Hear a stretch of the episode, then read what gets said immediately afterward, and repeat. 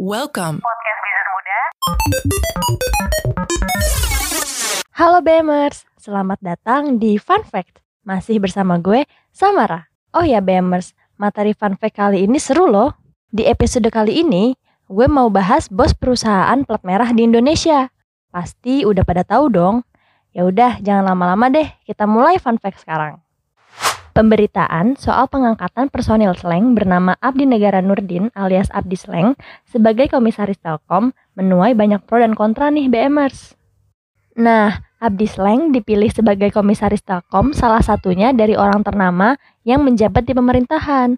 Pasti kalian udah tahu deh. Yaps, Menteri BUMN Erick Thohir. Kira-kira apa ya alasan Mas Menteri ini mengangkat Abdi Sleng sebagai komisaris Telkom? Eits, tapi sebelum ke situ, kayaknya kalian juga harus tahu deh fakta-fakta soal Mas Menteri yang satu ini. Yuk kita ulas fakta-fakta menarik dari Mas Menteri Erick Thohir. Pria kelahiran Jakarta 30 Mei 1970 ini merupakan putra dari pengusaha sukses di tanah air BMers, yaitu Teddy Thohir. Teddy Thohir merupakan pendiri PT Trinugraha Thohir yang memiliki berbagai anak perusahaan di bidang sumber daya alam, properti, otomotif, media, hingga restoran. Ayahnya Mas Menteri ini juga pernah menduduki jajaran orang terkaya di Indonesia loh Bemers. Erick Thohir merupakan sarjana dari Glendale University, Amerika Serikat. Selanjutnya, ia melanjutkan program masternya di Universitas Nasional California, Amerika Serikat, dan lulus di tahun 1993 dengan jurusan Business Administration. Sebelum menduduki kursi di bangku pemerintahan Indonesia nih BMers, Mas Menteri ini terkenal sebagai pengusaha yang sukses. Ia adalah pendiri perusahaan Mahaka Group yang merupakan induk perusahaan yang fokus di bidang bisnis media dan entertainment. Ada berbagai unit usaha yang dimiliki oleh Mahaka Group ini loh BMers. Misalnya nih di bidang penyiaran BMers seperti Gen FM dan Jack FM, Jack TV, serta media luar ruang Mahaka Advertising. Tak hanya di bidang penyiaran BMers, ia juga memiliki unit usaha di bidang penerbitan, yaitu Harian Republika, Golf Digest, serta pemesanan dan penjualan tiket digital yakni rajakarcis.com. Nah, yang membuat nama Mas Menteri ini melejit nih BMers, salah satunya dikala ia mengakuisisi klub sepak bola Serie A Italia yaitu Inter Milan. Yaps, Erick Thohir mengakuisisi klub raksasa Serie A tersebut pada 15 Oktober 2013 BMers. Pada klub tersebut, Erick Thohir memiliki saham mayoritas dengan persentase 70% atau senilai 250 juta euro. Kemudian, di 15 November 2013, Erick Thohir dipercaya sebagai Presiden Inter Milan ke-21 menggantikan Massimo Moratti. Namun nih BMers, di akhir 2018, Erick Thohir mengundurkan diri dari jabatannya sebagai presiden di klub raksasa tersebut. Alasannya adalah karena ia ingin fokus menjabat ketua tim kampanye pada Pilpres 2019 dengan mengusung pasangan Jokowi dan Ma'ruf Amin. Lanjut nih BMers, karena sikap profesionalnya, ia kerap dijauhi oleh teman-temannya loh BMers. Hal ini kerap terjadi saat ia sedang berada di posisi sebagai Menteri BUMN saat ini BMers. Ia mengaku umumnya kenapa ia dijauhi teman-temannya adalah karena ia tidak mampu memenuhi keinginan mereka.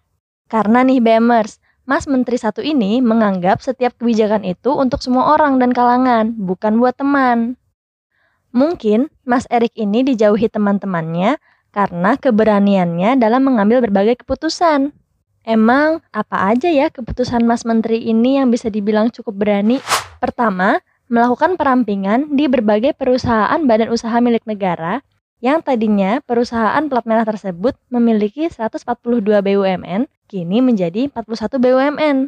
Lalu yang kedua, melakukan perombakan pejabat yang berada di perusahaan plat merah, seperti menjadikan Basuki Cahayapurnama alias Ahok sebagai komisaris utama PT Pertamina Persero, Chandra Hamzah sebagai komisaris utama PT Bank Tabungan Negara Persero Tbk, Amin Sunaryadi sebagai komisaris utama PT PLN Persero, serta Zulkifli Zaini sebagai direktur utama PLN. Ketiga, melarang setiap perusahaan BUMN membagikan atau memberikan souvenir dalam setiap penyelenggaraan RUPS alias rapat umum pemegang saham.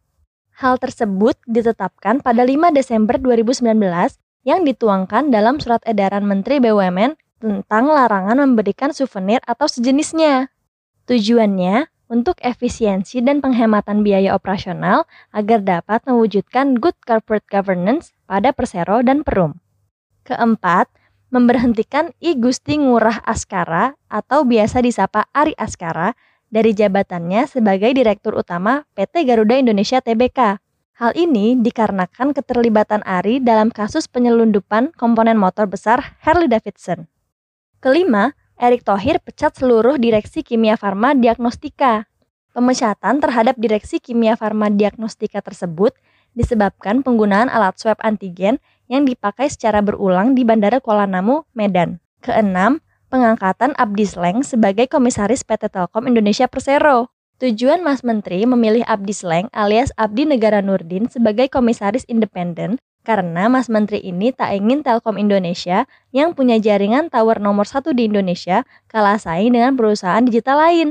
Untuk itu, Abdi Sleng dipilih untuk membangun konten-konten digital, misalnya konser musisi virtual dan lainnya. Terima kasih untuk kamu yang kembali lagi mendengarkan podcast Bisnis Muda. Podcast Bisnis Muda direkam menggunakan Anchor. Di Anchor memungkinkan kamu untuk membuat, mengedit, sekaligus mendistribusikan podcast kamu. Seperti podcast Bisnis Muda, nantinya podcast kamu dapat didengarkan dan tersedia di beberapa platform seperti Spotify, Apple Podcast, dan masih banyak lagi. Oh iya, Anchor itu gratis loh. Jadi, buruan download Anchor dan buat podcast kamu sendiri. Oh iya, saat ini juga Jumlah kekayaan Mas Menteri ini juga cukup fantastis nih BMers. Per tahun 2020, dilansir dari situs resmi KPK, Erick Thohir memiliki harta kekayaan sebesar 2 triliun rupiah atau tepatnya 2,3 triliun rupiah. Nah, itu dia BMers, fakta menarik dari Mas Menteri yang cukup energik ini. Sampai jumpa. Podcast Bisnis Muda. Thank you very much.